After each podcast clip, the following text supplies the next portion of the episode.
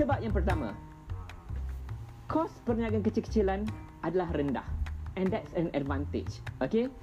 Jenama yang besar okey ataupun perniagaan yang besar mereka punya kos adalah sangat-sangat tinggi. And kita pun dah dengar sejak dua menjak ni lah uh, betapa seperti syarikat penerbangan terpaksa cut cost di mana mereka terpaksa beri uh, apa uh, kepada pekerja-pekerja mereka cuti tanpa gaji kan itu baru airline saja. And lately ni kan lebih banyak lagi syarikat uh, syarikat perniagaan dalam pelbagai industri antara kibat yang besar-besar ni okey terpaksa lay off pekerja sehingga sekarang ni kan ber dikatakan berpuluh juta around the world tak ada kerja sekarang ni. Oleh kerana uh, syarikat mereka terpaksa lay off terpaksa cut cost. Okay?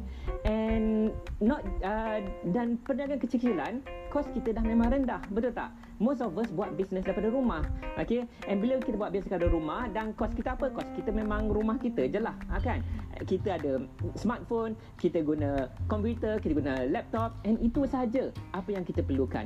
Kalau mungkin kita ada pekerja pun mungkin kita ada pekerja seorang pekerja ataupun dua orang pekerja okay and mungkin mereka pun buat kerja dari rumah mereka. So in that sense kan peniaga kecicilan ada advantage sebab kos kita dah memang rendah dah Okay?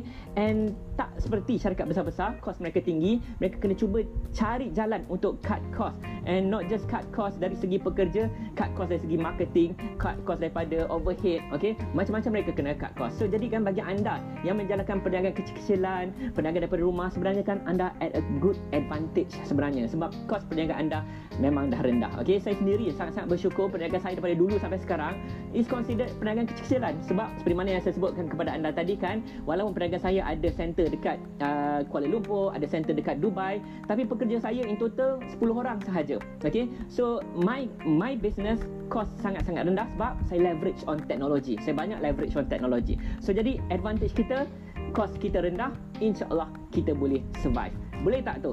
Itu nombor satu. Okey. Yang kedua yang juga penting, okey. Tapi penting-penting yang nombor dua ni kan penting lagi. Kita punya action yang nombor dua apa tahu? advantage kita sebagai peniaga kecil-kecilan adalah kan ianya pantas untuk mengambil keputusan. Dan kita ni lebih fleksibel berbandingkan dengan syarikat besar-besar okey? Dan ini maksud saya okey? Maksud saya saya nak bagi contoh uh, seperti mana yang uh, perniagaan saya sendirilah okey? Now uh, Perniagaan saya seperti mana? Ramai antara anda tahu, okay, antaranya adalah saya buat training, saya buat course, okay. Saya mengajar uh, pelajar-pelajar saya di program intensif perniagaan internet dan strategi media sosial. And then tak silap saya tak ingatlah tarikh bila uh, uh, uh, kita punya BM umumkan waktu malam, lewat malam tentang uh, perintah kawalan pergerakan, okay.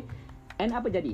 Okay program saya terpaksa dihentikan. Oleh kerana kita tak boleh buat program bersemuka kita tak boleh buat kluster dan sebagainya. Maklumlah masjid dan sebagainya pun kena tutup kan?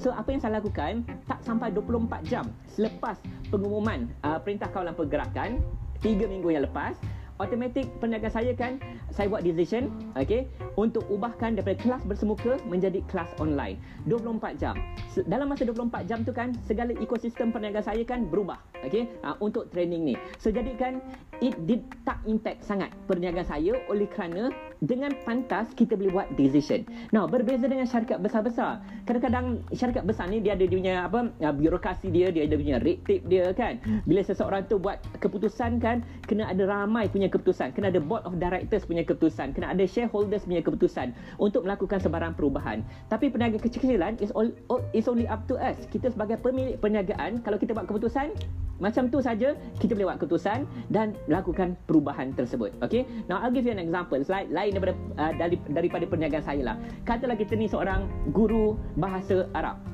Okey, uh, kita ni guru bahasa Arab. Dan biasanya kan kita buat kelas bahasa Arab contohnya ataupun kita mengajar orang bersemuka uh, bahasa Arab. Ataupun kita buat di, apa kelas dekat surau ke dekat masjid ke kelas bahasa Arab. Tak kira dengan dengan orang dewasa ataupun dengan kanak-kanak okey?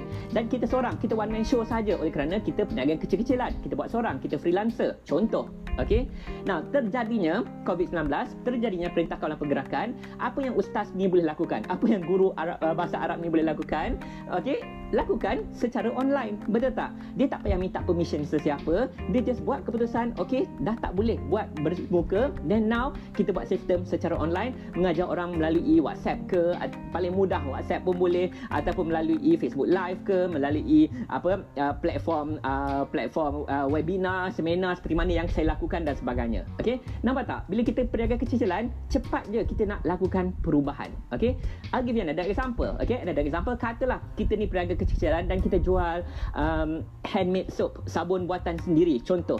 And then selama ni kan kita buat booth, kita buka booth dekat shopping center. Kita buka booth dekat shopping complex menjual handmade soap kita. Bisnes ni kecil-kecilan kita buat sendiri saja. Mungkin kita buat sendiri, mungkin dengan kita buat dengan adik-beradik kita. Tak kira lah janji bisnes kecil. Dan terjadinya COVID, terjadinya perintah kawalan pergerakan, kedai kena tutup, orang dah tak datang kedai, booth pun dah tak boleh buka dah. Apa yang kita boleh lakukan? Okey, dengan macam ni saja sebab perniagaan kita kecil-kecilan, kita boleh decide, okey, jom kita buka Instagram page, kita letak semua sabun-sabun kita kat situ, uh, kita kat situ. Okey, jom kita download app Lala Move ataupun download app Mr. Speedy. And kalau ada pesanan di Instagram page kita, kita contact je melalui app Mr. Speedy ataupun Lala Move untuk mereka datang pick up sabun kita tu dan pergi deliver. Okay? Ha, this is an example sahaja. Nampak tak? Kalau perniagaan kita besar-besaran, katalah kita kilang sabun. Okay, kita memiliki kilang sabun syarikat besar macam mana kita nak ubah kita punya ekosistem perniagaan dengan pantas? Tak boleh betul tak? Ha, kan? Ha, kalau kita ada um, contoh kita ada sekolah agama lah katakan okey? Ha, kita ada sekolah agama which is perniagaan besar macam mana kita nak ubahkan uh, peniaga, uh, sekolah agama kita ke online? Boleh, tetapi kan ia akan mas- ambil masa berminggu-minggu atau berbulan-bulan untuk implement, betul tak? Okay, uh, dia akan mengambil masa uh, untuk uh, apa? Untuk buat keputusan sebagainya. But kalau kita perniagaan kecil-kecilan, kita sangat-sangat fleksibel, sangat-sangat boleh berubah. Tapi terpulang kepada kita untuk kita ubah. Clear tak macam tu? Okay. So advantage and bagi saya lah daripada dulu daripada um, uh, pada mulanya saya mulakan perniagaan umur saya 20 tahun kan sampai sekarang memang saya sendiri nak perniagaan kecil sebenarnya. Sebab saya tahu bila perniagaan kecil bila saya buat decision saya boleh ubah everything. Okay. Uh, so jadi why not kita fikir mindset macam tu kita boleh ubah kita ni lebih fleksibel bila kita perniagaan kecil. Clear tak? Dan yang ketiga, and I think yang ketiga ni kan dia ni agak penting juga perniagaan kecil dibandingkan dengan perniagaan besar ada advantage dari segi personal touch. Okay, personal touch. And this is very important tentang COVID-19 sekarang ni. Sebab during COVID-19 ni kan ramai orang feel disconnected. Okay, feel disconnected. Tapi perniagaan kecil-kecilan, mereka boleh buat personal touch. Meaning kan mereka lebih rapat dengan pelanggan. Contoh macam saya lah, saya lebih rapat dengan anda. Betul tak? Kan? Uh, oleh kerana saya boleh buat live, saya update Facebook saya. And kita create that personal brand. Okay. And in fact dalam program saya, daripada ada 10 modulnya, salah satu daripada 10 modul ni kan adalah uh, personal branding. Macam mana nak meningkatkan kita punya personal branding branding untuk create that personal touch ni. Okay. And kenapa ni penting? Sebab zaman sekarang selain daripada orang ramai feel disconnected, okay.